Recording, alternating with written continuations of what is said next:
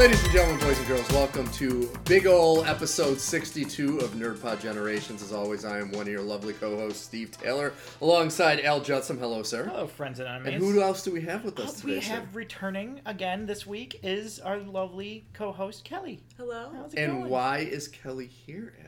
Kelly knows more about Lord of the Rings than you and I combined. And what are we talking about today, Al? uh, we may or may not be talking about those precious, excellent Lord of the Rings movies. are precious. Yes. Yes. We are going to be talking about the three Lord of the Rings movies Fellowship, Two Towers, and Return of the King, which we are very excited for. Which are 2001, 2002, 2003, right? They came out, Yep. yeah, once every year. That's what I thought.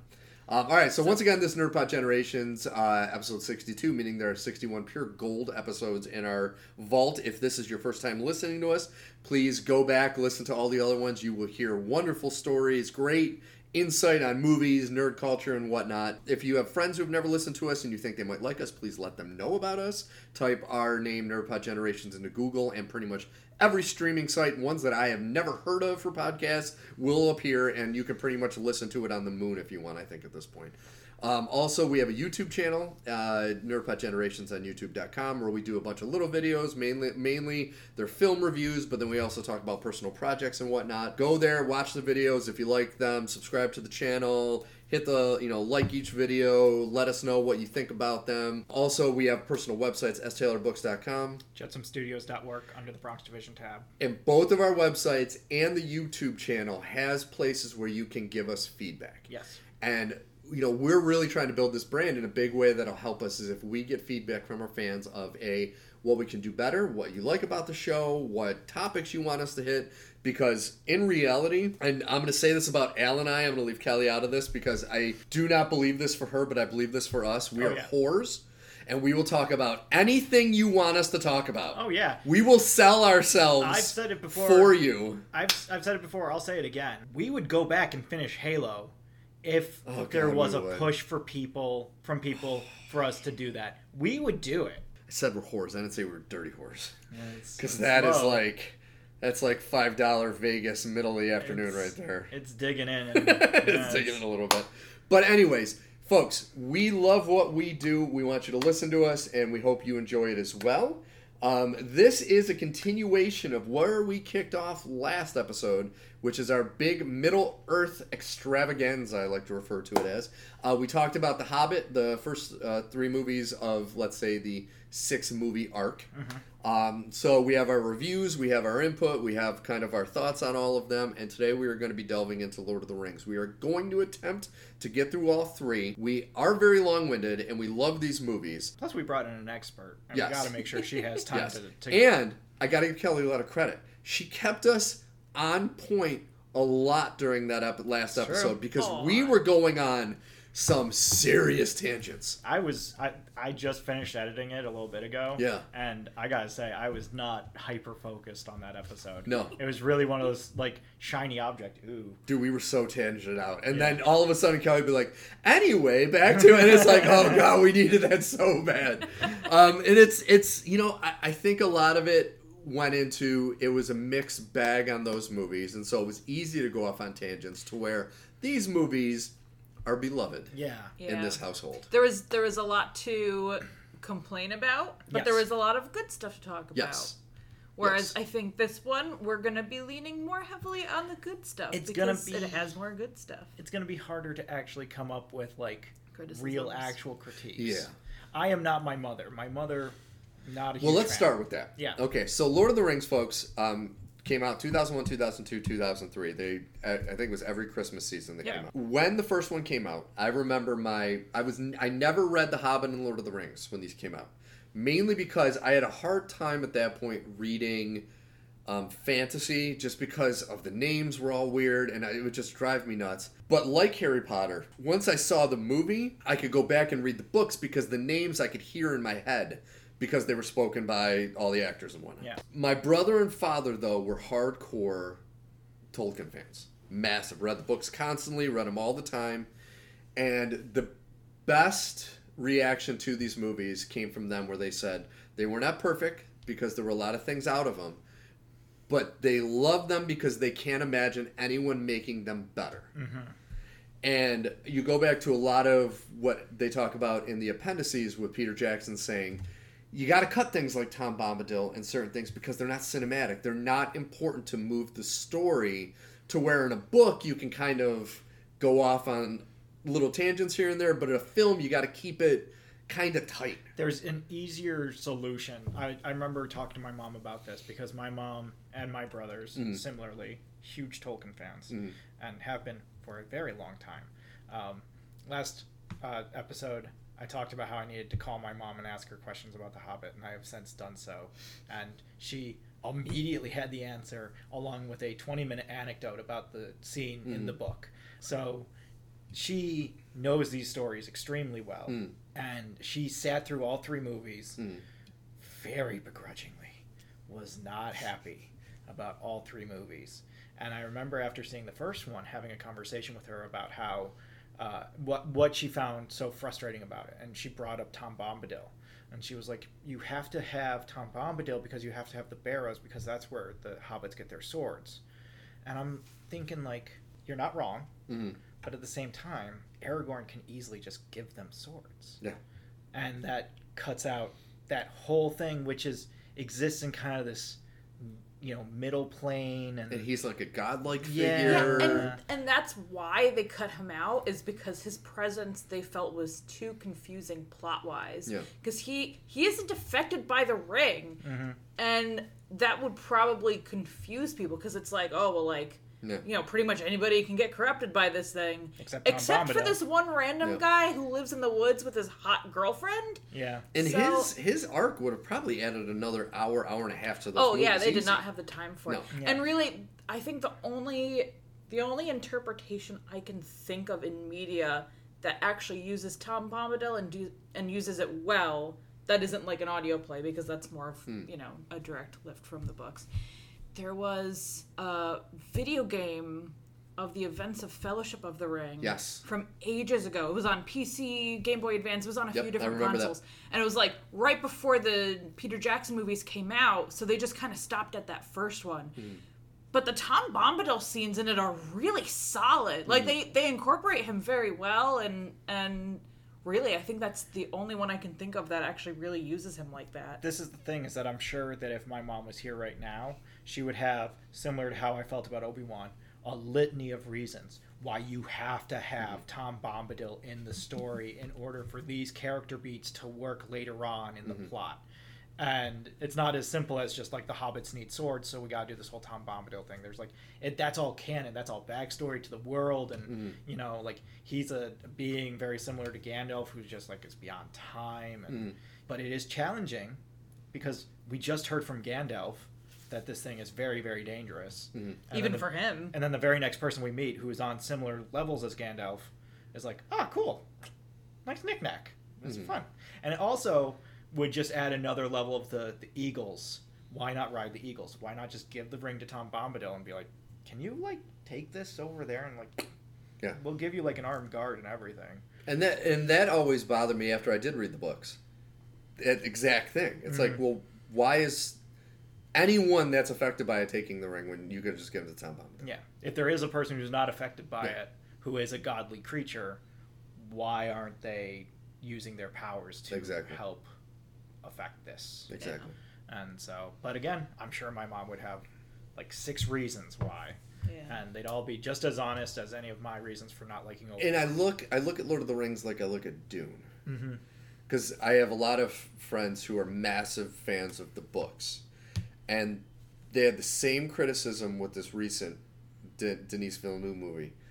It's not perfect, but they can't imagine a person making a better film version of it. Yeah. And Tolkien said himself, like, this would be impossible to make into a movie. Yeah. Which is why during his lifetime, he was, you know, exceedingly hesitant to sign off on any rights to it. Yeah. I think it wasn't until he passed. He was, and, yeah, it was his um, estate the that Franklin actually signed. one. And yeah, Christopher and his estate actually signed off on a few projects. Yeah. And even then, it was like so limited compared to what people wanted to do. Yeah. There's a really great fan documentary Mhm. about Tolkien's books and the culture base around it. the speaking of adaptations that we never got, as we mentioned last week with the Del Toro Hobbit, there was going to be an animated Lord of the Rings movie where the Beatles were going to be voice actors Oh, in it. God. They were going to be the Can hobbits. you imagine? No, well, one of them was going to be Gollum. Oh, really? Yeah, Probably Ringo. I think it was Ringo.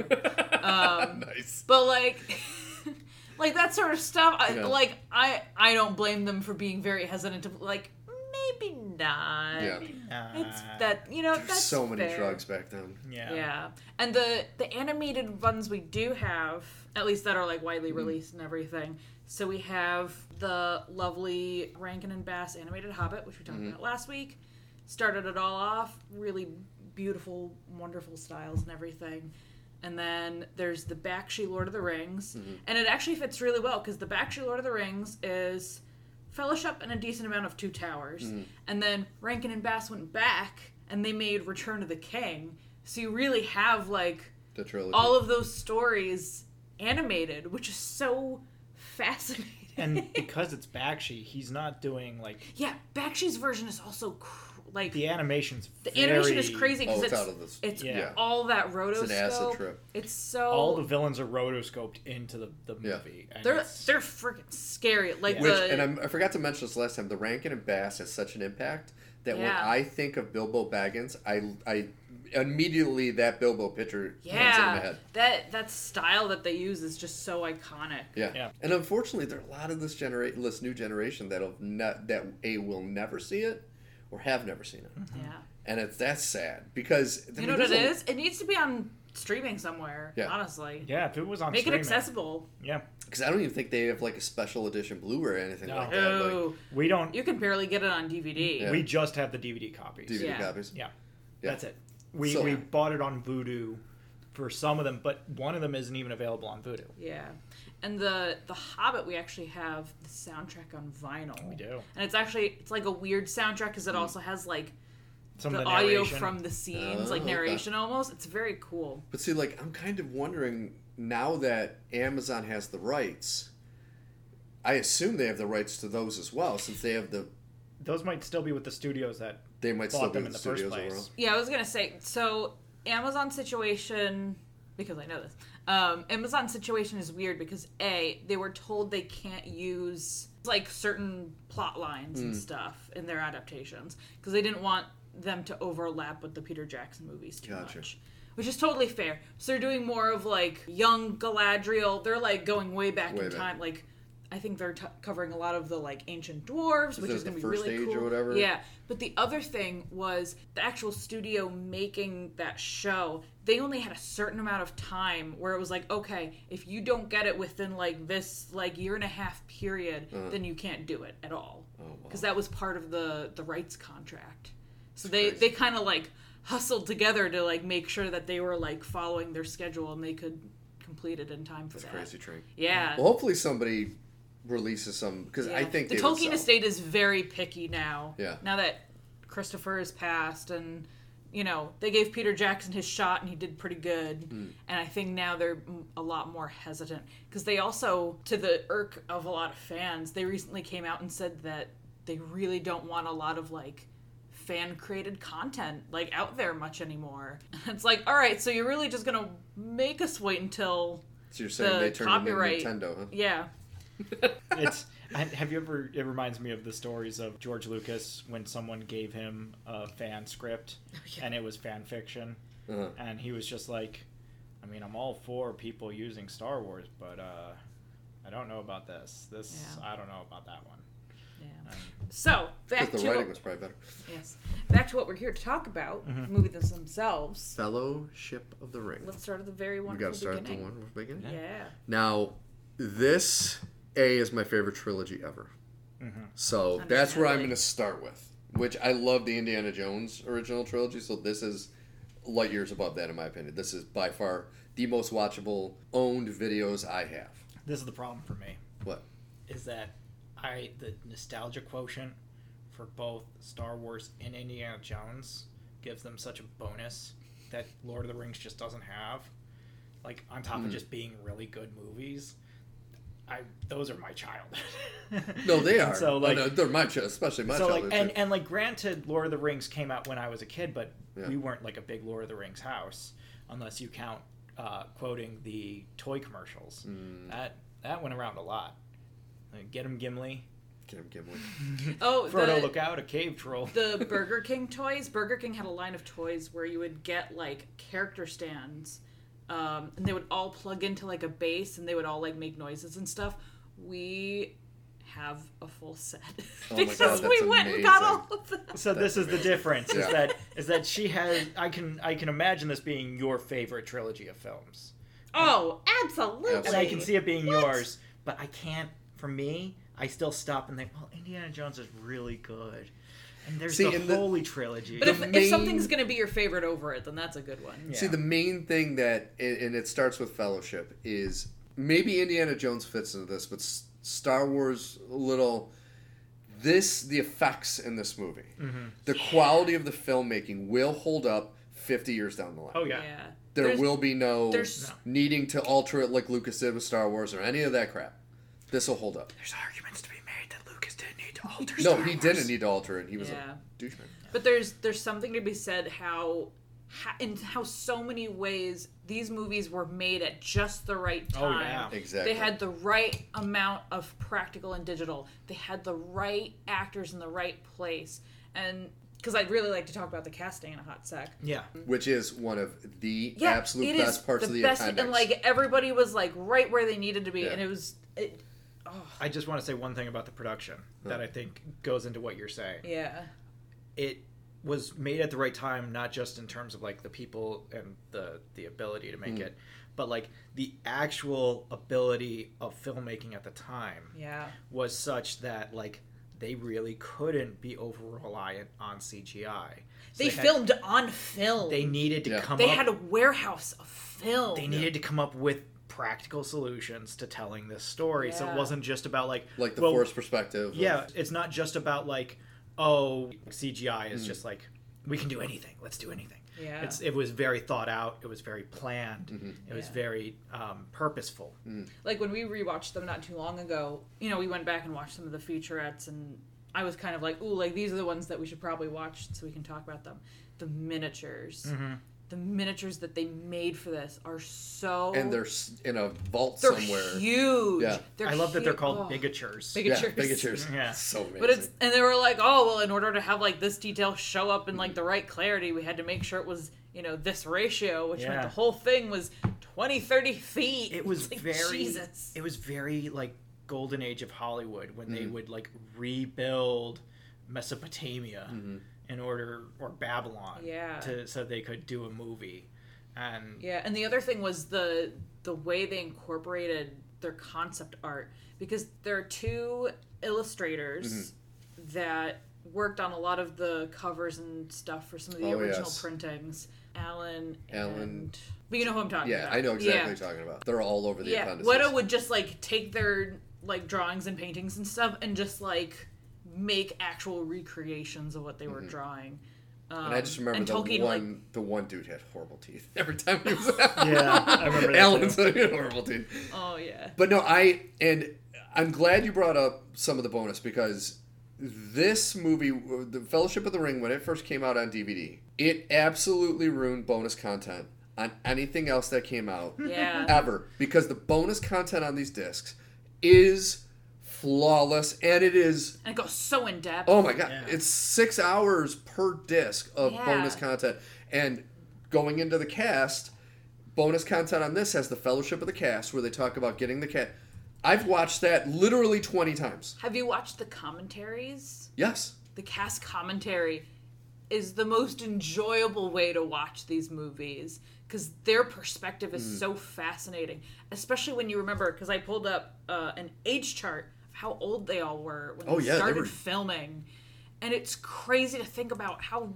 young a lot of them yeah. were. would elijah wood turn 19 on the set of Yeah. fellowship So um, orlando bloom was probably 19 or 20 right Orlando Bloom turned 22 while he was flying over to start filming. That's- because him and Billy Boyd rode the who turned over. 30 Yeah. that's right that's right Um, so Billy Boyd is the oldest of the hobbits, even though Pippin is the youngest of the hobbits. And I, do absolutely listen to if you ever listen to the Friendship Onion, Oh, I want to the, so bad. the podcast that has um, Dominic time. Monaghan, Billy Boyd. It's awesome. Oh, a lot of commercials, which kind of sucks, but they're amazing. Listen to those two talk together. Yeah. Have so you good. have you seen the clip of the little girl at a convention asking Billy Boyd a question? And I'll show it to you later. Okay. she she asks him about why Frodo didn't just throw the ring into the fire When when it was there. so easy. And Billy Boyd goes on this tirade about like, yeah, I know, he had right? one job He had and he one didn't. job. Pippin, Pippin had like five jobs. that is awesome. So No, good. and uh, going into the cast, I want to start with a cast member that was cut and how different it would have made the oh, movie. Oh, I know who you're talking about. Stuart Townsend as Aragon. Oh, I thought you were gonna go Nicolas Cage. Nicolas Cage. No, because Nicolas Cage. Nicolas Part Cage of me was wants to original. see that. That's that's the big one. The Part of me wants to see that. The big one is that Nicolas Cage was almost Aragon. but he was almost Aragon. But Gorn. Stuart Townsend literally was Aragon. Gorn. Aragorn. Aragorn. I'm sorry, Aragorn, thank Aragorn. you. I apologize. He was Aragorn for like what, like three or four weeks of filming before they brought Viggo Oh, Mortensen yeah, in. yeah. So he actually was Aragorn. Yeah. And it's like I like Stuart Townsend, but I am so glad they made that change yeah. because I can't imagine anyone but Viggo Mortensen playing. His first day on set was Weathertop. Can Yeah. you imagine just getting thrown into Yeah. it like that? Never using a sword before, and he's sitting there flailing it. God, and he grew an attachment to that sword, which I Oh, love. it's the stories he told about I about know. I love the attachments he grew to literally everything. Yes, The in cast, the horses. three, yeah. yeah. him as the leader is great. Sean Bean as Boromir, which I'm so happy he died because Sean Bean has to die in every movie Has he's in. Just has to happen. And then it's like everyone from there is just perfect. Yeah. Yeah. Ex- I like Elijah Wood.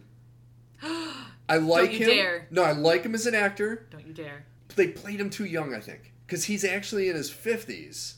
Technically, when the book takes place, Hobbit right? ages are a bit different. Yeah. They are a bit different, but they still played him. I think a little He's- too young. Yes, he is a bit young. a little too young. But that's only my real gripe with the casting, is I think they just played him a little too young. Other than that, everyone was perfect. Yeah. I'd agree with that. Yeah. Yeah. I, I the do. big the biggest thing I think is that the reason he's so young is in the books. There's like over a decade of time that passes between Bilbo's birthday and when Frodo And when actually leaves, Yes. yeah, That's why he's so much older when they actually leave. And in this version, it's more cut. It Like feels more day. like it's a couple of months or something. True. You know. if true. that, he, he leaves pretty right quick. Like he has the exact opposite reaction as he has in the book. Whereas the book, like he's like, well, I'm Maybe gonna. it's it's probably a year, and I'll say this because so the Bil- there's Bilbo's birthday party, and then Gandalf goes to and Gandalf goes. Canonically, they leave the Shire on his birthday Mm-hmm. in the books because they have to be at Weathertop by early October, Mm-hmm. and they get to Rivendell by the end of October. Uh-huh. So I I feel like they were going for more like a year instead of like the many years it was in the book. even then, like when when Gandalf comes back and is like, "You gotta leave," Yeah. like he leaves immediately. But when that happens in the books, Frodo's like, "Okay, well, let me move out of Bag End, and I'll move to the other Oh, they end of the like, Shire." This whole logistics And- plan, like I'm gonna go tell people I'm moving with relatives. Uh, and- let me introduce my new roommate, Fatty Bulger, and uh, we're gonna get along great. And, And see, and uh, that's the that's what I appreciated with the editing, because like you didn't need all that shit. yeah, yeah, Like that's a bunch of stuff you didn't need in there. yeah. we're not here for that. No, we're not. You don't. We don't need to see that. We need to see. Well, and it I just agree makes with you. so much more sense for him to leave immediately. I have always debated how long it was between Gandalf leaving and then coming back and Frodo leaving, and I a year sounds right. And I've always thought it was around then, but I've had people like, no, it was like a couple months. I'm like, he rode all the way to Gondor and then did all that research and then rode all the way back. Yeah, That's not something that happens in a month. Because you have to keep in mind when the Fellowship is like going on their thing, it takes them three months to get from Rivendell to when the ring is destroyed. Yes. And Gandalf is like making this trip on his own. You know, And he's, He's- taking his time he has- drinking and yeah, going he through the has to- scrolls. He has to go hit up Saruman, and he probably has to go do other stuff. Yes. He doesn't necessarily have Shadowfax, the fastest horse in the world. Yeah. Yes. So yeah, so it, yeah, I, I agree. I think it's agree. about I like year. that. I like a year. I'm gonna stick with that. Yeah. See, that's why we have an expert. That's why we have the expert. Um, but I, I gotta say my favorite my favorite is still John Rhys Davies as Gimli. Oh, I feel so bad for him Oh, because with the of prosthetics? prosthetic, Yeah. yeah, the Prosthetics, I the know. the allergic reaction that he had to the prosthetics Yeah. is just. But just the stories of- story where they're like he would just bash the extras because he had no idea where they were. Yeah. He would just swing his axe and just absolutely hammer these dudes. I'm like, that's kind of awesome. Well, I love. Um, I think it's Dominic Monaghan has a little interview that he does oh yeah. where he goes over how John Rhys Davies would plan out fight scenes. Yes. and then he'd just be like, I will come over here and I will hit you, and then I will go there and I will hit you. "And you'll come at me, and I'll hit you." And you believe every word of it. Yeah. Because then you they you see the interviews with John Rhys Davies and you're like, that's exactly how Dominic Monaghan sounded. Yeah. That's exactly it. It's Sallah from freaking Indy, Yeah, I man. know, He's right? hitting guys with axes. I know. Um, So good. It is amazing to the scale doubles they used Yeah. and the stories about them. yeah. and just the integration was so Yeah. seam. I mean, if you can get nitpicky, if you really, really focus in on a couple little scenes here and there, you might be able to pick it up. But for the most part, Yeah, it's seamless. it's Yeah. everything. All the effects in this are all seamless. And Yeah. and they and they use them for the shots where they know they can get away with it. exactly. Because a lot of them had like you know like face masks basically Mm-hmm. that looked like the actors. So you're like usually far enough away where it doesn't really matter. Yeah. exactly. they don't look like Michael Myers. They're not expressing And, from and that far. the away. fact that they were able to pull this off in 2001, well, they started filming it in 99, Yeah. Pisses me off when you can't do it nowadays. Yeah. When these they they try to do it digitally and all, it's like no, they did it that long ago and made it look good. You should be able to do it. God, and they reinvented the wheel to do it. So Yes. the the two big things that came out of Lord of the Rings effects wise was fire particle animation, Mm-hmm. where they would take like a lot of small samples of flames and like map it around a certain area, and it looked pretty good. Mm-hmm. Plus, remember, they're printing these effects onto film, Mm-hmm. which also had its own stuff going on. And the other thing is a program called Massive, Mm. which basically made it so they could create armies with a certain appearance and have all of these different members of the army be unique but all fit that theme and they all have like their unique animations and everything so it's this huge program that they wrote specifically for these movies and it's been used for like so much other stuff Yeah. since Well, it's like how Star Wars reinvented the visual effects. Well, I was going to say, and you think about it, and the e- the equal thing they have is Star Wars reinvented special effects and created Industrial Light and Magic in the process. Yeah. They created Weta Digital, well, Yeah. which is now the biggest thing. Yeah, You know, I think it's even bigger than Industrial Light and Magic now. oh yeah it's enormous And so it's like both of them had to reinvent not only how to do things, but then they created these massive companies which are light years ahead of everyone else. side tangent. To anybody who wants to have a little bit of fun in an afternoon, watch Adam Savage walk through the Weta warehouse. oh Oh, It I've seen is- that. oh my god so good. I've seen that. It is like watching a kid in a candy store, It makes except me that cry. the candy tier comes over and explains why the chocolate's special. So and, and that's I think that's what makes the effect so great is I don't know if there's ever been next to Harry Potter a film universe that I want to live in. Like mm-hmm. I would cut off an arm mm. to live in that universe. yeah, You know what's great, which I was telling him about earlier? The area where they set up Hobbiton, Mm-hmm. which is like an actual place, and like they like revamped it for the Mm. Hobbit, and you can like go there. You can like go and have drinks at the Green Which I got a funny story It's about that. crazy, but when they were going back and doing the the color grading, Uh-huh. they had to desaturate it because it was too lush and beautiful and didn't look real. in Yeah. the Hobbit, right?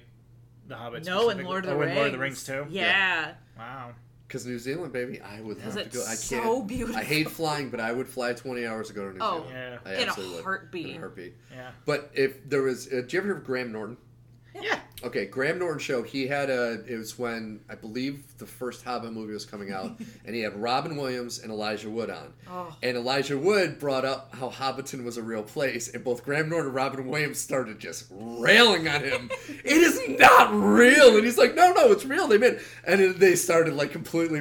It was hysterical, and you're just watching poor Elijah Wood like it actually is real. It's real. But they were just you, you, those two comedians, especially Robin Williams. Once he went off, you're like, okay, just let it go. when Yeah. when we were planning our wedding, we honestly put on our registry if anybody wants to give us enough money that we can have our honeymoon in Hobbiton, That would be we amazing. wouldn't say no. Like God. if you don't want to get us a kettle and you just want to put like I don't know, Dude, fifty to bucks do it, towards to do one of those tours where it takes you all over New Zealand to all the filming. Oh my god, It's amazing. I don't know what I would do. Like that would be, you know, if there's a bucket list, I don't have one, but if there is, that would be the very top, Yeah. absolute top. Go it's it's so funny because a lot of people that live in Mm. New Zealand, they'll now talk about how like if you were like willing and had a pulse in New Zealand, they were like begging for extras. Yeah. And it's so great because do you know Flight of the Conchords? Oh yeah. You're aware that Brett McKenzie uh, is one of the elves. Oh, he is. Oh yeah, he's in the Council of Elrond in the original trilogy. He's, Oh, I gotta go back and watch it. He's now. in an extended scene with Liv Tyler in one of the later ones, um, and then he does come back for the Hobbit movies and like a cameo at some point. I'm gonna have to go back and watch But it. it's Then. so great. Is he the server with? No, I think he's the one that greets them when they first get there. I don't know what he looks like offhand. Yeah, I haven't I'll- I'll point it out to you later. Um, so I have to point out one thing, Yeah. and I will argue this till the day I die. Oh. This movie has the greatest death scene of any film in the history of cinema, and that's oh, Boromir's death scene. I am sorry. It's so From good. when he gets starts to get hit by arrows to when Aragorn sh- or Aragorn shows up, I'm gonna I'm gonna butcher that name a million times. I always do. Gotcha. When he shows up, kills the orc, and then does the death scene. That is to this day chokes me up, and I've seen it a million times. That is the greatest death scene ever. It's good timing with like, the slow motion shots and like and the emotion, the acting Yeah. in them, And it's how- just like how everything gets quiet except the music and like everyone's vocalization. So like Aragorn str- screaming and Boromir's like, oh, And I appreciate Oh. always, and this is something that always comes that sticks out to me. Like Aragorn is covered in dirt Yeah. and blood all and the time. Yeah, but like especially in this scene, it's supposed to be like this emotional scene. That typically in films, I don't know, they find a way to pretty people up. Yeah. but they were just beaten and just devastated, and Well, it like- was so good. The makeup on Boromir is so good. Like Oh he looks God. like he's lost several pints of blood. Yeah. Yes, he does. His face is like stark white. His lips are purple. He looks like he's losing a lot of blood. and it's like fast. a heroic, like one of the most heroic death Yeah. scenes. Yeah. And when they when they send him off on the boat, that is a full. I think it was a wax statue of him that they had made, and like they said it was like so realistic, it was almost like creepy because you know they have like the beard in there and everything. Oh, Yeah. Oh man. it's it's heart wrenching though. Brett It's such a McKenzie, I remember the scene. It's he's the one that tells Liv Tyler they have to go. Yeah, yeah, yeah. That's and then you're right. Oh, he is he's the that one that greets them. Yeah. As soon as I saw the picture, I'm like, that's absolutely. I remember it now. Totally. He just looks. They make him look so. I don't want to use the term effeminate, but just Pretty. Elven. elf-like. Elven. Yeah. Exactly. He's very elven, like you would expect. Like and it's they, so weird to see him without his beard. To be Exactly, honest. and that's what I think threw me off. And now I look, and you, it's in the eyes. You see the eyes. You're Yeah. like totally freaking out. Okay. Yeah. We need to get back on track here Yes. because Yeah. we're still spinning wheels on on Fellowship. We haven't even gotten. We're still talking about the production of Fellowship and the cast. Yeah. Which honestly, they're monumental. So they're going to take time. Yeah. We're gonna Since talk about it. since we're heading into a new movie, I'd like to point out something interesting, which is a lot of people were a little confused as Hmm. to why they made the decision to line up the different plot lines in each movie like they did. Hmm.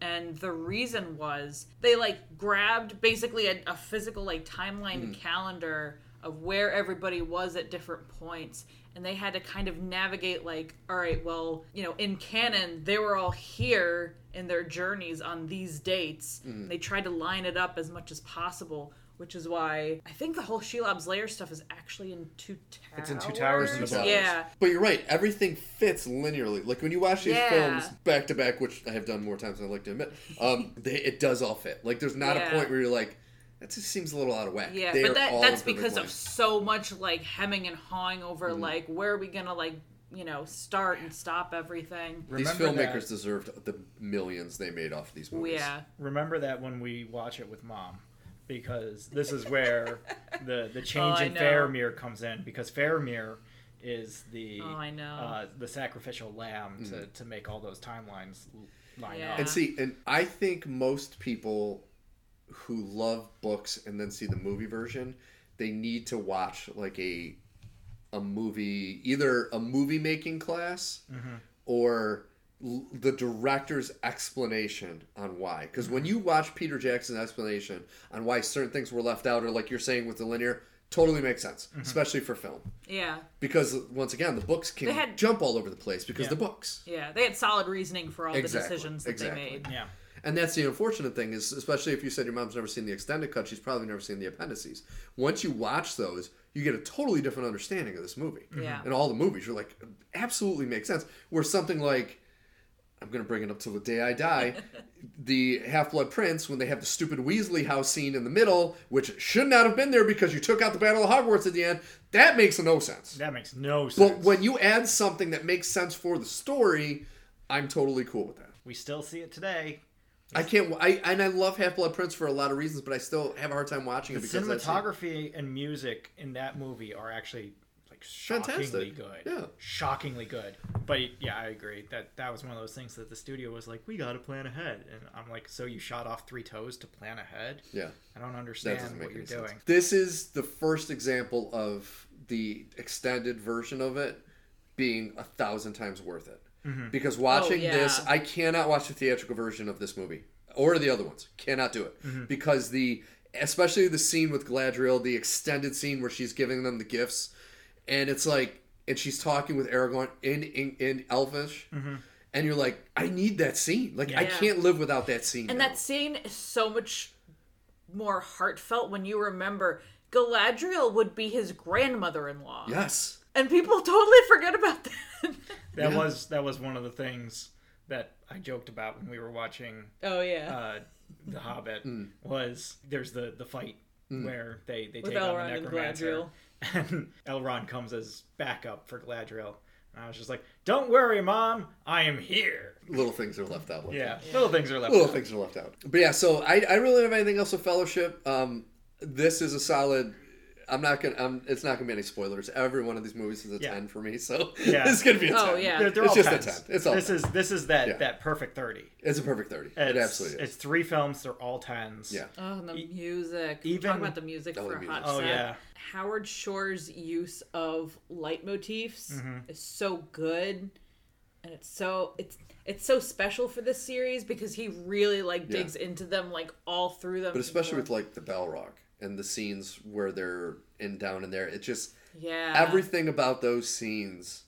And I remember this is the number one thing. that fanfare for the Fellowship is Yes. just yeah, let's Yeah. go. like that is such a everything that takes place in the mines is so phenomenal. It's so Yeah. good. it's so good. It's so good. the effects, the the storytelling, the light humor they have in it, and it's just perfection. That was like because ironically, for for anybody who doesn't know, I'm actually several years older than Kelly, and This is truly a nerdpod generation. yes. Uh, so Oh yeah, So, but in spite of the fact that I think I was 14 when I saw the original Fellowship, I had a very similar reaction to the one that you had when you were seven, um, which was that the the Ringwraiths were way too scary, and so I I watched all the Shire scenes through my fingers, and then once the we got fucking screaming. yeah, and then once we got to the orcs, I was like, ooh, action movie. So like Moria was just like. Oh man, I love a good action set piece. This is awesome, man. yeah, I was 25 when I saw these movies. I just wanna throw that out there. Sorry. When I saw the first one, I was 25 years old. I just want to throw that out there. Okay, so let's move on to Two Towers. Yeah, okay. Okay. I have to point out my favorite film flaw in the history of cinema Mm-hmm. is in the beginning of Two Towers. Do you know what I'm Oh. talking about? Uh, is this like a film mistake or is this a Big plot film hole? mistake. Okay, Film mistake. so this is a Starbucks cup in the Yes. Game of Thrones table. If you remember the scene where Merry and Pippin they've they've been abducted by the orcs, and the orcs are it's when the riders of Rohan come in to kill the orcs, and Merry and Pippin are trying to sneak Yeah. away. Yeah. There's a part and their arms are bound. They're just sneaking away, and then Pippin rolls over as a, ho- a horse is about to, sp- and he's like ah with his arms spread wide, and then the next scene they're together again. And I I'll never never, forget this. that. Go watch it again uh, because it it stands out so much. So what uh, the first time I noticed it, I cannot not notice it Yeah. now because it Oh, is no, so you're right. blatant. Because his arms are like super wide, and then the next scene they're bound again. yeah, And I was like, holy cow! How like I understand that they had to go through so much film with continuity and whatnot. oh my god. But this was such a glaring thing. Can you imagine being the continuity oh, director dude, no. for Lord of the Rings? Yeah. Oh my lord. Well, especially the, and I know we're kind of jumping ahead a little bit. In the appendices, they talk about the scene on when they're climbing up to Shelob's Lair. Mm-hmm. Yeah. How they filmed the first part of that scene as like one of the first things they ever filmed, and then they finished it like a year and a half later. Yeah. And it's like that's one scene taking place over like three years. Yeah. If I recall, it's because the set that they had it built on flooded. Well, no, it was a think- fl- it was raining outside, and they could only film indoors, and they Right. rented out a gymnasium or it was it was some part of a hotel, and they built the set in that. Yes. And then they had to do it like a year and a half later because the sun came on. They're like, well, let's go start doing Fellowship. yeah. Yeah. But like just like you're saying, with continuity, they had things like that that were filmed three years apart. Well, Yeah. like, you hear stories. I remember when we were watching the appendices, hearing stories about how the writers would literally have like changes right The up until the last of. minute. Oh, Oh, absolutely. Yeah. Oh, absolutely. and just like they were working on it all night to get it ready, Mhm. and it's just like, meanwhile, That's all so the, stressful. yeah, You know, the thing that I, I, I take most from this movie is it was a buddy movie. And not but Oh, well, it was like a travel movie with Yeah. with with Aragon. Uh, it, it was a Gimli bunch of different travel movies. Yes, yeah, And I love that about it. yeah, You know, of course, we'll get into the whole Gollum part of it, but like it really was the interaction. Like this is the first real meaty interactions between the groups yeah. because they they kind of interact a little bit in the first movie, but then they get splintered, and then this shows them really bonding as groups. You know Yeah. what I'm realizing is that there's a there's a weird change in my mind that happens between Fellowship and Two Towers. Okay. And it might just be that I I think I've seen Two Towers more than I've seen Fellowship. Really? Because That's just like I, that always ends up being the one that gets put on is Two Towers because it's not you know Return of the King where there's all this ending and it's not Fellowship where there's all this beginning. Mhm. It's like right in the middle. So like whereas Fellowship you you have all those scenes that you want to see Mhm. every time. Two Towers still has that, but I think it's still like it works as an action movie on its own. Yeah. as Oh, it absolutely You know is. what else it is? Is fellowship. You have so much time like establishing these characters and establishing the plot and like why we're doing Yeah. everything. Return of the King, there's so much of it that's literally just, you know, the thousand endings of Return of the King. Yeah. Where like, you know, there's a scene and it's like, oh yay, the movie's over, and then there's another scene.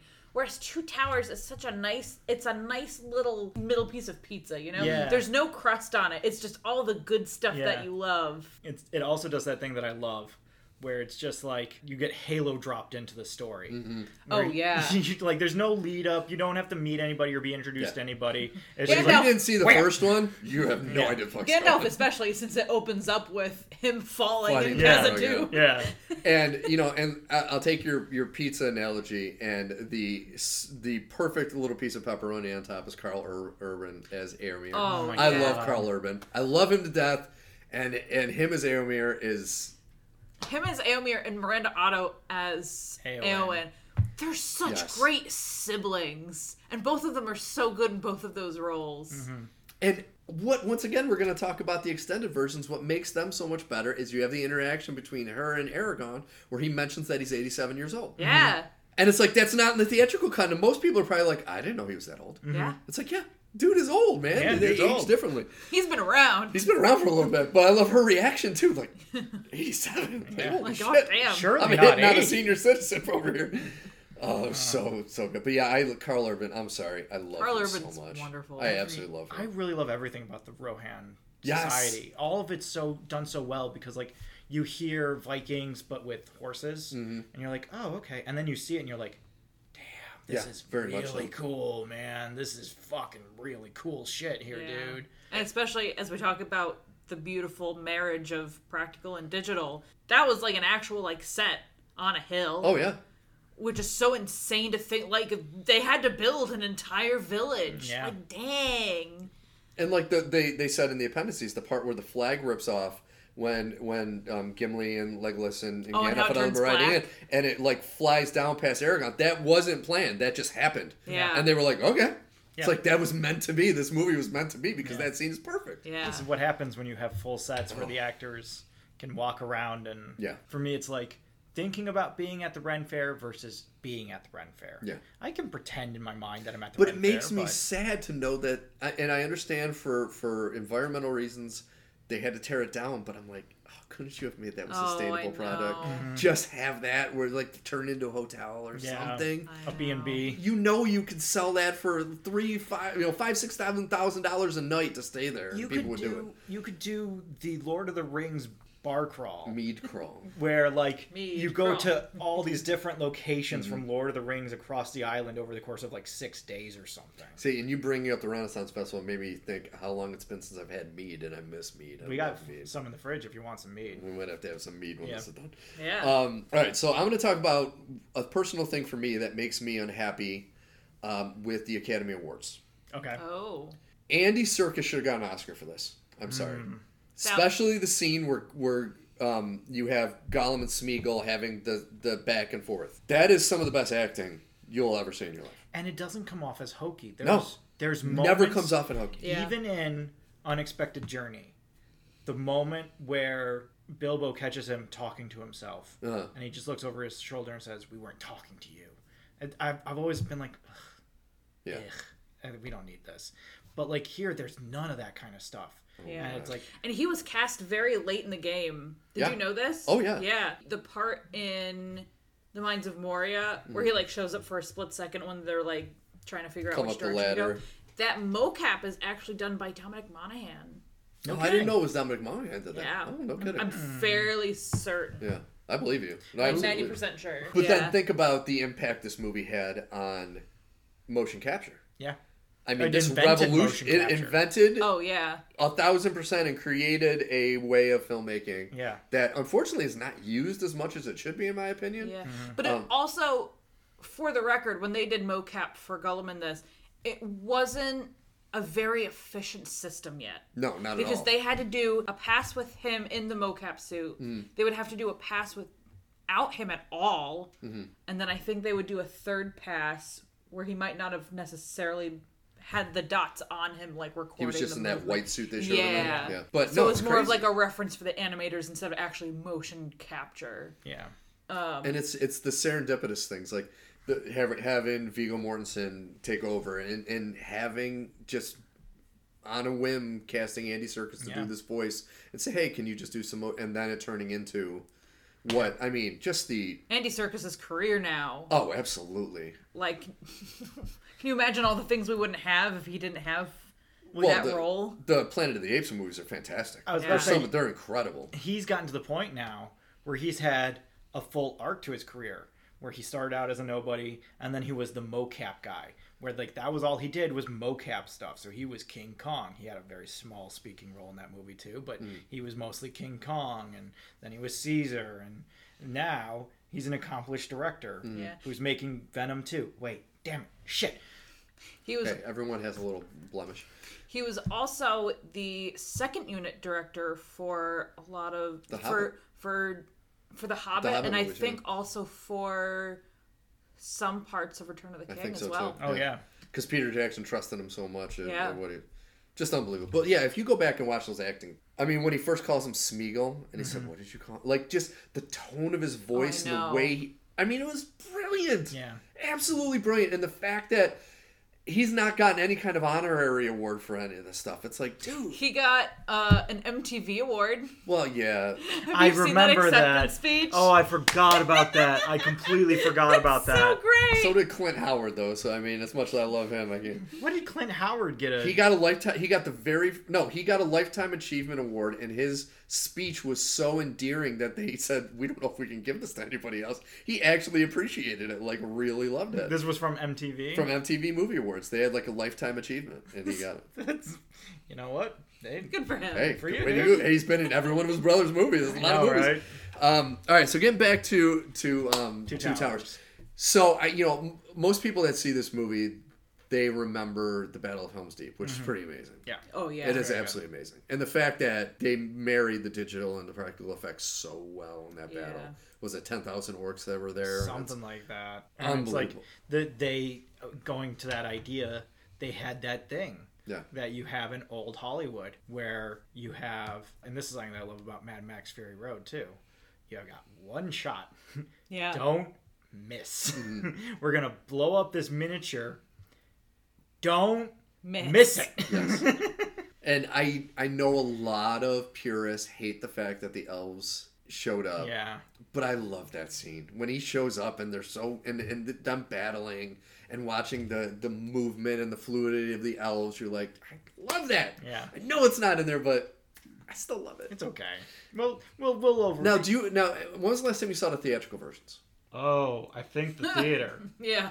Now, do you remember? Because I I seem to recollect this. I love the part at the end when the orcs are retreating and the trees show up and start killing them. Mm-hmm. I don't think that was in the theatrical version. I don't think There it were sh- there were at least shots that weren't in the theatrical. Yeah, theatrical. like it wasn't as long as it was because you Yeah. you see Treebeard send them, and so you're like, okay, he sent the trees, but then you don't really see the payoff. But you see it in the in the There- extended, which is awesome. Yeah, there's not as much of that whole sequence where they're, you know, Yeah. wrecking shit up. Yeah. Okay. This is also, and we're going to get into this, especially with Return of the King. As we go through these movies, more and more of the extended cut becomes incredibly necessary. Oh, so yeah. to the plot. necessary. Absolutely. And, and these are things that just get left out of the theatrical cut, and it's just like, man, to I can't imagine being in a, a room where it's like, okay, for this theatrical cut, we're gonna we're, we're already at three and a half hours. We gotta we're gonna cut Saruman from the entire. I don't know what you want me to do. I can't. I can't help it, man. We got to get under the time limit. and that t- we'll talk about that in a second, Yeah. especially how awesome his death scene is. Oh, um, yeah. So I don't really have anything like in going back and thinking about these movies. I don't have any negatives No, I really about don't. this movie specifically. like even things that in other movies that we've talked about recently, Yeah. including The Hobbit, that we found grating. Like Wormtongue here is an entirely different character than the Wormtongue we get in Lake Town. Yeah. And the Oh, and it's movie. Brad Oh, Dourif. yes. Yeah. Dourif is the most. He's awesome. He, he's so good at being like slimy and conniving. I conniving. mean, he's Chucky for God's sake. Yeah. Yeah. Um, he's also in a really great episode of Voyager, which I highly recommend. I don't remember that. I haven't spent so long since I've watched Voyager. But it's so crazy that, like, you know, he looks so different with the makeup and everything.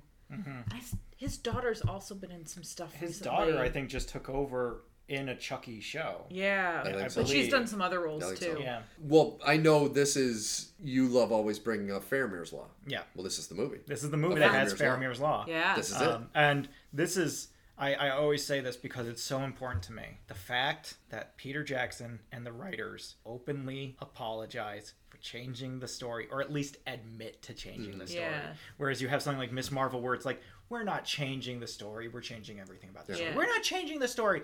The the writers here are like, no, we changed the story. Yeah. And you're either gonna be okay with it or you're not. But I mean But without that part in it, once again, I go back to Gollum. There's that amazing part where he's kind of going back to Gollum and he's rubbing his own back mm-hmm. like it's he's getting pet, and it's like, mm-hmm. dude, Yeah.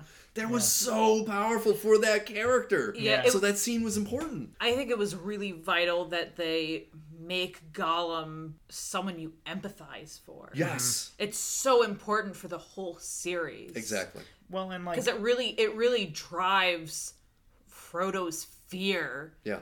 He's like, oh shit, like This is I gotta I be could be- careful. I mean, it drives him to the point that he actually verbalizes what you just said. He Oh, says, yeah. "I have to believe that I can go back." yeah. Yeah. if we did actually take out that whole section Hmm. of Faramir taking them to Osgiliath, and we actually had them go into Shelob's lair at the same time as Helm's Deep is going on, because that's about the timeline Hmm. that you would end up having. I mean, like, I guess you would get the benefit of ending Two Towers with Frodo dying, which would be like a, a nice cliffhanger similar to the book. Yeah.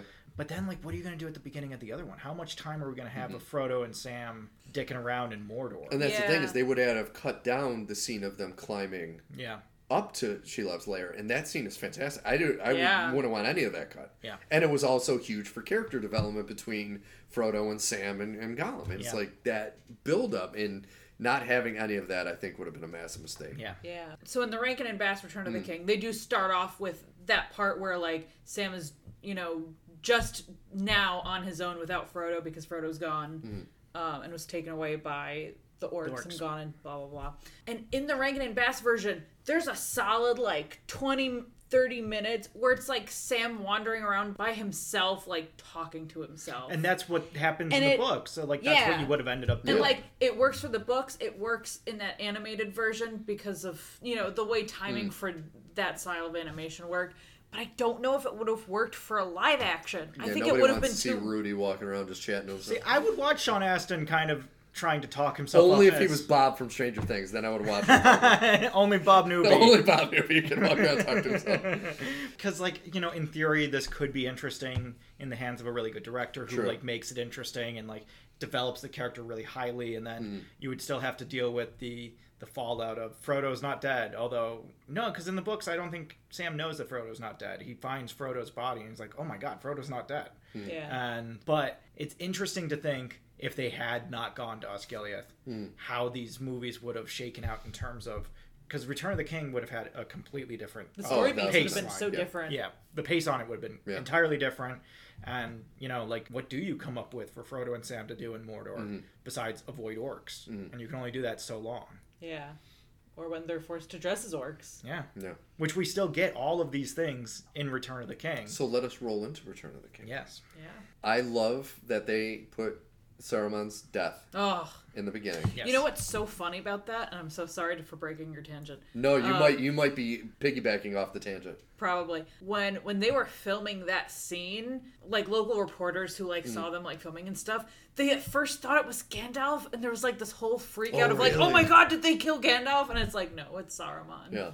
No, the story I was going to say is is that one about Christopher Lee, who was in World War II and killed a lot of people hand to hand combat, said that's not the sound you make if you get stabbed in the back. And everyone was like, "Whatever you say, dude, you tell us how it goes." this was the thing about Christopher Lee was not only does he have the background experience as a human being Yeah. on this planet, he knows just as much about these fucking books as anybody else. and that's else the on thing. set. Like he is the f- next to Stephen Colbert. He's one of the most well, rest in peace. yeah. Was one of the foremost experts in these books. I just remember watching the appendices and him going to lengths to explain why so many there were so many issues with the pronunciation of certain names. And he's like, it's not Gandalf, it's Gandalf. And, Uh-huh. Like going through and like saying, no, it, you really have to say it this way. It's this is the right way. And We really have to be thankful for people like Christopher Lee and even Ian McKellen, who also would bring books to set with them Mm-hmm. and be like, "Hey, we should do it this way." There's, we really got to show them some love and appreciation. and I believe for... they said Christopher Lee was the only one that met Tolkien. Yep.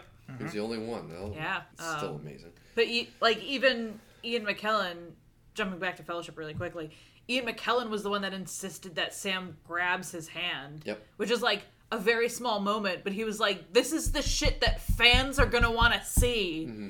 Mm-hmm. Because it's in the book, mm-hmm. and and they definitely needed some because Peter Jackson did an amazing job, and he loves those books as much as a lot of us. But I feel like there were a lot of moments where even he got a little distracted with his own vision of this. Well, I can't imagine how he has how he didn't die in the making of these movies. Oh yeah. I mean, 18 months of going through all of that. I mean, just, can't- just destroying the his organization of it. body. is- Yeah, I can't even. I can't even imagine. because we were rewatching some of the appendices. They had like really early Zoom calls Hmm. because Peter would be, you know, either in New Zealand or in London with Hmm. the score. He would have to go back and forth, and then he'd have to have Zoom calls with whatever people he couldn't see in person. Hmm. And mm-hmm. look at us now, 20 years later, mm-hmm. using Zoom calls for everything. wasn't there one where it's like Howard Shore on one end and they're talking about the score? Yeah. And he's like literally editing another scene while they're talking about Yeah. the score. And it's It's just just like. Man, dude was nonstop. No. yeah. And the editors on these movies, they mm-hmm. deserve. Hopefully, they made a ton of money because I can't imagine editing hundreds of hours of film, Can you Oh, imagine know. going thousands through, of hours probably, like into these. multiple takes of everything and just oh my lord. And all three movies are being filmed simultaneously, so the mm-hmm. scenes are all over the place. Yeah. Yeah. For what you're getting, I can't. And it was imagine. filmed on film. Yes. Oh Good Oh my Kodak. god. Good old Kodak. Could you imagine if they did it the way that Berger always wanted us to do things in camera edits Oh God. for the whole thing? Don't even bring that up because I won't be able to sleep tonight. I still have nightmares over that garbage. Oh man. Oh, Um, man. But yeah, this was a great tie-in. Like tying everything up in a nice bow. This movie was perfect. The only negative I have for this movie is I wanted to see this so bad. I had worked a 12 hour shift and I saw it opening night, midnight showing. And it was the longest of the three theatrically. Oh, yes, So it by the time it was done, I remember, I can't even remember. I was dating some girl at the time and I had my head in her lap. And I'm just looking at the screen. I'm like, I don't want to stop watching the credits because they showed the awesome, like the pictures of all the the artwork at the end. I'm like, I can't even th- lift my head up. I'm so tired. Why did I go to the midnight viewing? Oh, It was a horrible idea. Oh I man. think we went to see it several times the first month it Hmm. opened. We went a few times. It was so beautiful because every single time I have ever seen Return of the King in theaters, everyone gives Sam a standing ovation when he picks Frodo up. Yes, I can't carry it. it. Yeah. I, I can can carry, carry you. Every single time I've seen it in the theater. At least like applause, if not standing O. Yeah, Mm-hmm. Which oh you don't get a lot of moments like that Mm-hmm. in movies. Yeah, I I remember the one time I saw it in theaters because I Boo. again had a, a the the car that was taking me to the theater and paying for the ticket. The the lovely individual who was going to make all this happen. Not an enormous fan of these movies, That's so true. so it's like it would be like that's my true. family getting tickets to a Yankees playoff game. It's just like it's not gonna happen. It ain't gonna This is not this is not a thing we're gonna do. Yeah. But I just remember the scene with Legolas on the Oliphant, and he slides off the end, and that was the scene that got an- a standing ovation from the audience in our. And I remember the standing ovation unfortunately drowned out Gimli. That only counts as one. Yeah. And it's like, that's a great line. Stop clapping. I want to Yeah. hear it.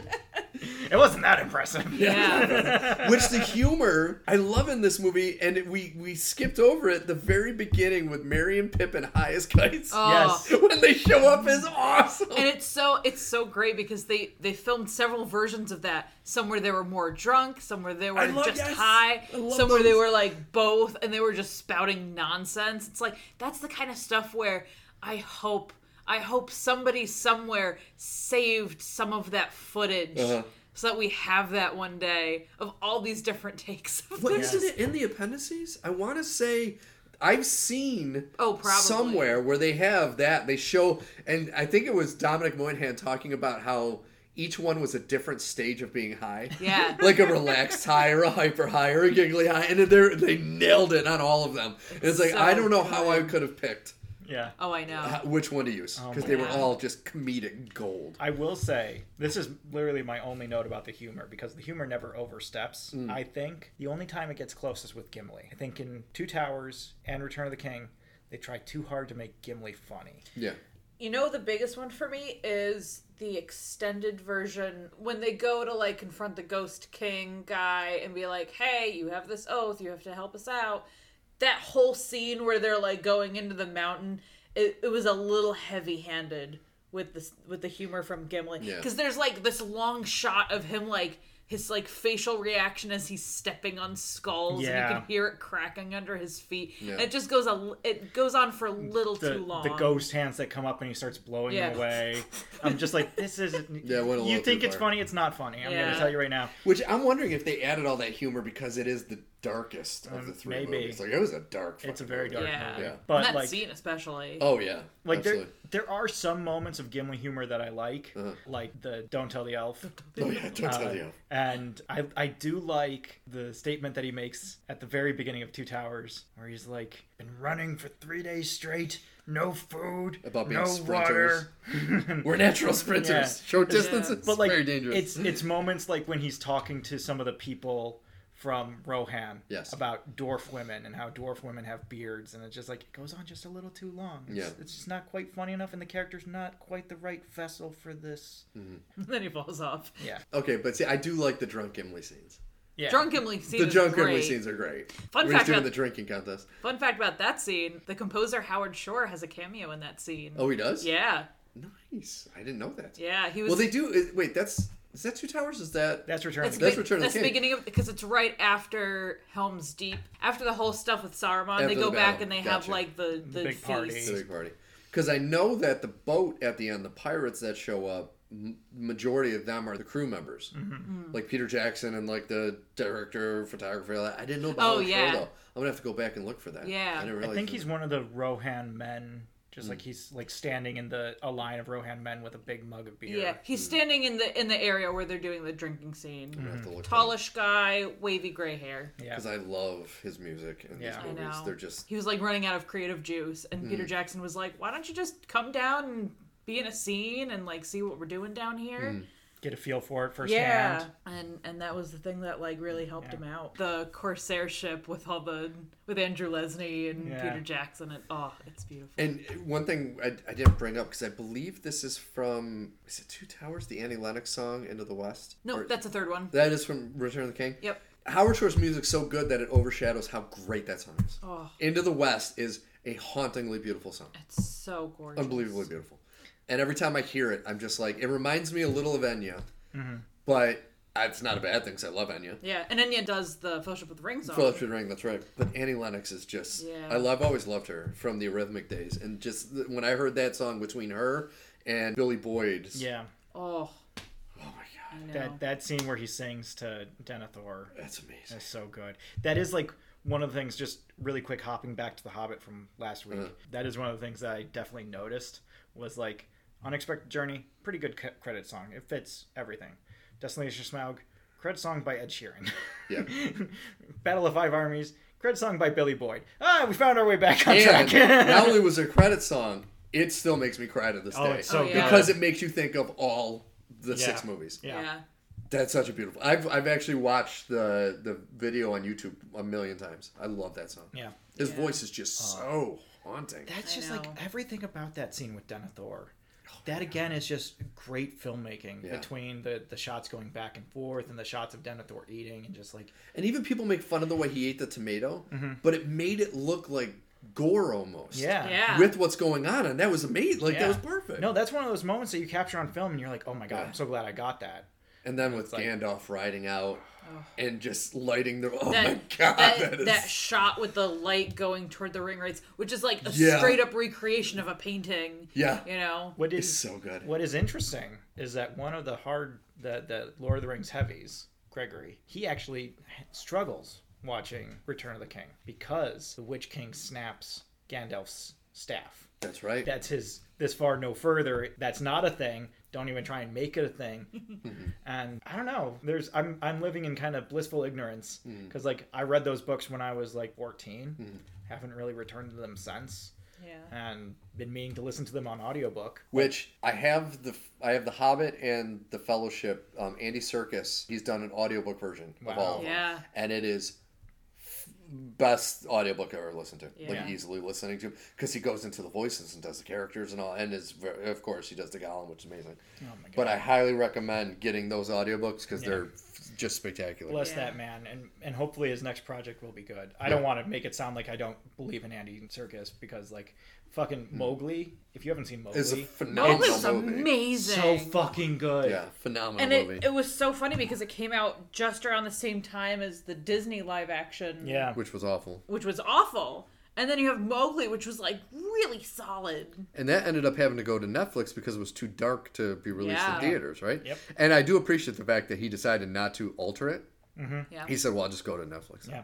And who else was in that? Mr. Benedict Cumberbatch. That's that's right. He is. Yeah. Yeah. I definitely want to look for this as an audiobook. Okay, Because now I I'm gotta excited. get back into it. I just looked up Andy Serkis.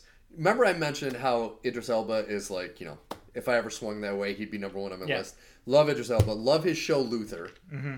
And they're making a movie Luther, and Andy Serkis is like the number two name on it behind Idris Elba. Hell Nice. yeah. So I'm like, he's either the bad guy or he's like the chief or something. I cannot wait now. Because they've been, I feel like they've been making a movie for Luther. For a Well, they've talked about it for a long time. Yeah. And then I think COVID screwed it up.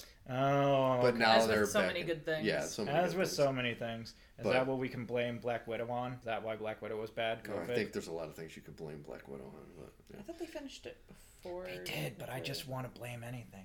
Mostly, I just want to badmouth Black Widow. I know. We're not That's- going to, though. that's We're really- talking about good things today. We're talking about good movies. Okay. We're not talking about the X Men origins of the MCU. No. Which it absolutely is. So, once again, this movie, I think, more, more than all of them, have more tearjerker scenes. Oh yeah. Because I Oh, know yeah. most people point to the scene at the end where Aragorn says, You bow to no one. Yeah. And they bow to the hobbits. Oh my God. Yeah. And then I still get goosebumps and just that's thinking about that. scene. before you have Gandalf being like, peace. I'm going to the Grey Havens. And then Frodo's like, peace. Yeah. I'm going to the Grey Havens. And I do agree with there's a, a great story. Elijah Wood, that Graham Norton, he was talking about he was standing backstage with Jack Nicholson in an award show. And Jack Nicholson, said, what happened? I left that movie because it had so many endings. and it's true. It has like five endings to that movie. the problem is that they fade in and out of each of them. They Yes! think- and so it feels like an actual ending, and then it fades back in, and it's they- yeah. pick an ending. Yeah. And like, and it starts just when they're like on the rock waiting to be saved by the Eagles. That's when the first one is. Yeah. And there's so many more scenes There's after so many that. more. So many like there's a moment where you're like, oh, Frodo and Sam dying. That's the way this movie ends. Yeah. Cut to black, and you Yeah. know we'll just figure out the rest and Yeah, an so end it's cut to black, sequence. and then it's the Eagles. Cut to 17 black. more They wake up. Cut to black. Coronation. Cut to to black. black. They're going back to the Shire. cut to black. The Grey Havens. Grey Havens, cut to black. Sam, Sam going home. Going home, getting the book, or, or, or Actually cut to like- black. We're Then actually done now. Which scene where they're saying goodbye to Frodo. Well, first off, before I get into that, if you go back and watch that scene and you see Ian Holmes' Bilbo makeup, Yes. it almost looks like he belongs in Gringotts Bank. like it's like, dude, he looks like he's one of the goblins from Yeah. Harry Yeah. Potter. But They made that scene old. where they made them do the crying scene like twenty times. Oh, I know. And I can't imagine doing that dramatic scene. They Didn't they say been like some of them had to go home afterwards, like they couldn't emotionally Oh, I would. deal or something? I I, wouldn't doubt it. I can't even imagine doing Yeah. that scene multiple times. Yeah. And yet, after all of this, there's still the argument to be made that there's not enough endings in this movie because in the book Saruman takes over the Shire. Oh, the mm. scouring. yeah. And that's like a whole thing that's just absolutely cut. I remember that was one of those things that my mom was holding out hope for as the movie was ending was like maybe when they go back to the Shire there will be something. Uh-huh. No, the Shire is 100% intact, not touched by sin of evil of any kind and Mhm. it's just like but I remember that part of the book like actually really scared me. Yeah. So I'm not like super upset about Well, they've it. said that they put that in that flash, that um, vision that Yeah. Frodo has with Yeah. Galadriel. So it's like he goes, eh, it just didn't really fit with what we're doing, so we put it. We wanted to put it in there. We and, made hon- an and allusion to it, honestly, an allusion to it. Yeah. it would have been so heartbreaking if they had done that. yeah. After all like, those emotional after- endings, you kind of Yeah. after all that anguish they go through it, like and this is one of those things where that's a choice that they made when making this into a Yeah. film it's like it just would not have No. worked as No. well it would have because the it would have bombed with test oh, audiences Yeah. it would never have, have been the success it was. if Not for nothing else, it would have tacked another 15 minutes onto the ending At while we sorted out Yes. this problem. at least And- And and I'm pointing at myself for this for those of you who are listening and cannot see, which is pretty much everybody but you two. yeah. For people who love the books, the important thing about these movies is it got us that never read them to read the books. Yes. Yeah. And appreciate them. Mm-hmm. You know how many more millions of people read these books because of these movies? Mm-hmm. yeah And so anyone that loves the books should be grateful for that. Yeah. Because of the fact that I probably never would have read these books if it wasn't for these movies. And I, I- can honestly say that's why I'm currently reading the Witcher books. Yeah. Because the same thing. I love that show so much and I love the video game, but they're all based on this amazing source material that I've never read. yeah So I want, I, and it is incredible. It's great. Yeah.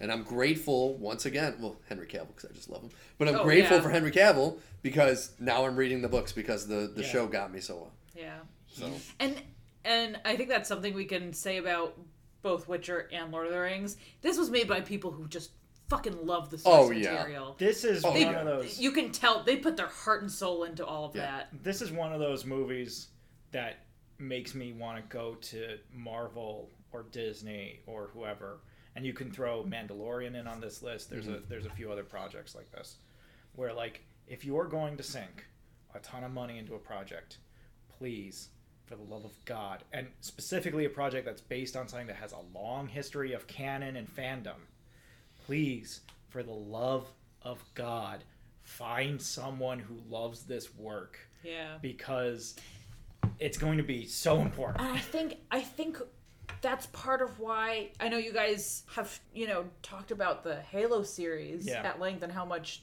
you're just not enjoying it. That was the problem with that series. The people creating that series were like intentionally trying not to look at too much source material so they Yeah. could do their own thing, quote unquote. It's like no, Th- That's the worst way to go about this. That's not what this is about. This isn't about you. Yeah.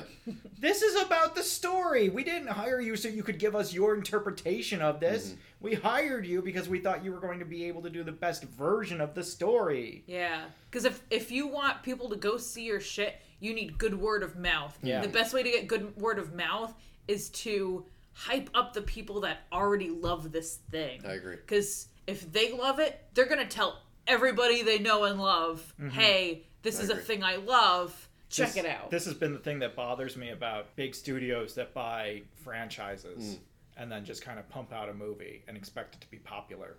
Is it's like, did you get the fans involved? Hmm. No. Well, there's your problem. or when Yeah. they buy something and they just let it die. So like Yeah. when Disney bought Blue Sky Mm-hmm. and they just let it fold, that was the worst decision they could have made with it. Yeah. And I I fear that kind of thing's going to happen to Laika, where Laika's just Oh, going to disappear hope one day not. because hmm. you know Warner Brothers is going to buy them out just so that they aren't competition anymore, and they they take like the five best animators and they bring them into their studio and then everything else, all the tools, all the effects, all the knowledge, all of it's gone. We're so lucky that didn't happen to Pixar Oh my god. Yeah. Because that very much could have happened. Yeah, Disney could have just steamrolled Pixar Yeah. and just like Disneyfied the whole thing. Yeah, but thankfully, because Pixar was on the up and up with technology, Disney was like, "Shit, we need this. Mm-hmm. Yeah. we need this bad." So, But I look at these movies on a level of like I, I I had to look it up because I forgot the name of it. Uh, the 1902 movie, A Trip to the Moon, the one that famously shows Yeah. the rocket ship Yeah, crashing in the moon.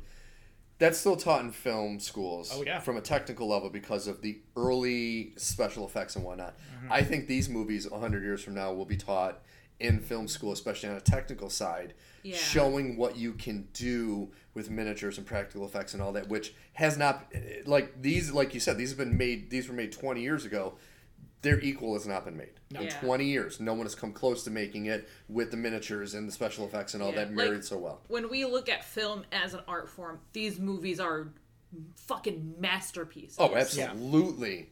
Absolutely. And especially not just the special effects, but what you've been harping on, I 100% agree with you, the music. Yeah, The scores are just I mean, they're they're, They're- something that they're recognizable. They're the the full orchestra. You don't get that a lot Mm-hmm. anymore because there's so many albums that you know. Even just for stylistic choices, a lot of it is probably synth. But even smaller movies that do use like orchestra stuff now, a lot of that is digital instruments. Yep.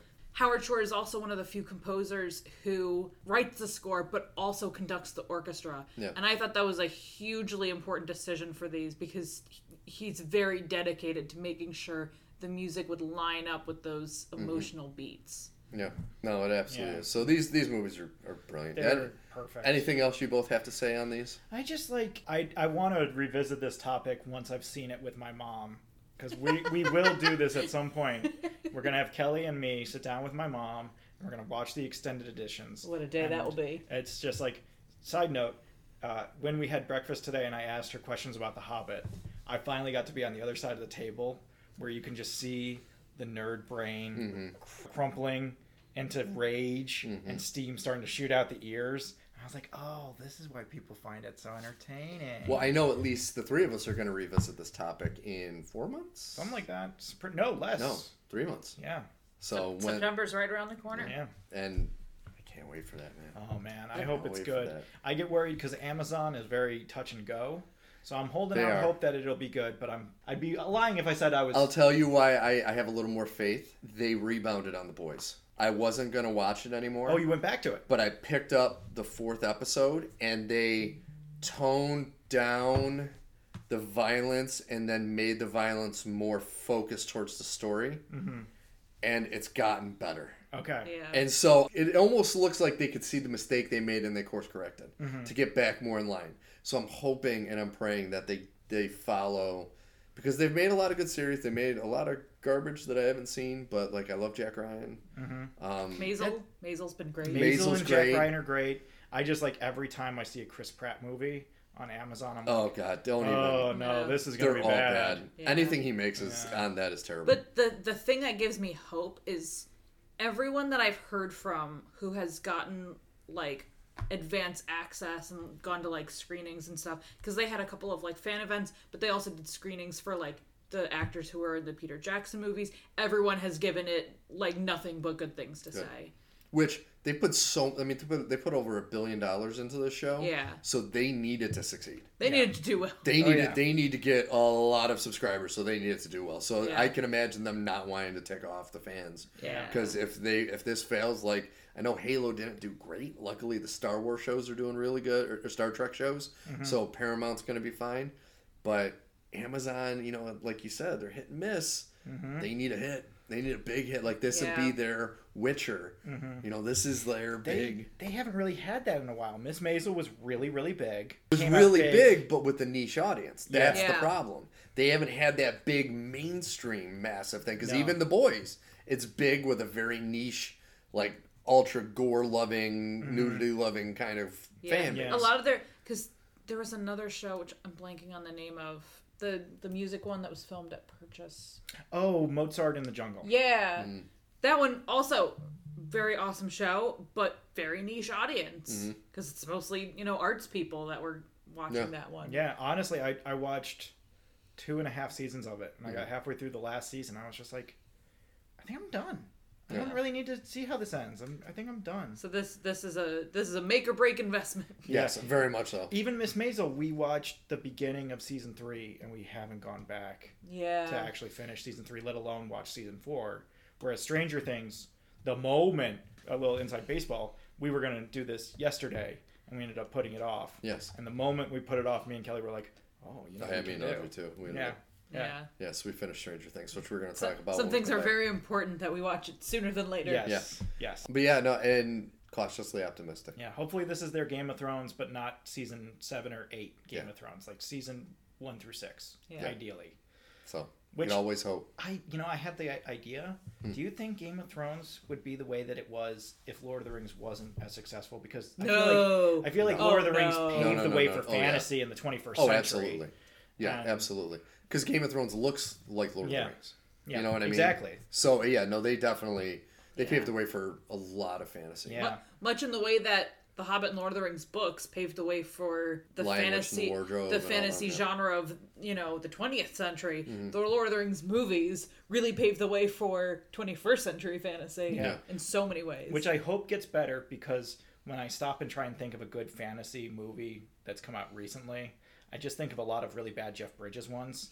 And Yeah. uh, you know the Nar- the first Narnia movie is pretty good, but like we were talking about Sword and Sandal movies a, a little bit ago, Mm. and the idea that Gladiator launched all these movies after it that we're all trying to hit the same Mm-hmm. you know fire as Gladiator.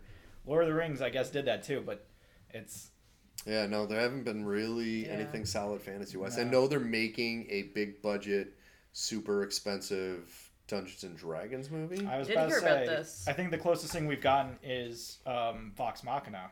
Is like the closest we've gotten to Yeah. like a really solid fantasy story. So I mean, there's always hope with that. Yeah. But I mean, see. they've botched Dungeons and Dragons so much on on the screen over the You don't like years. Jeremy Irons like literally That eating was the scenery, Horrible.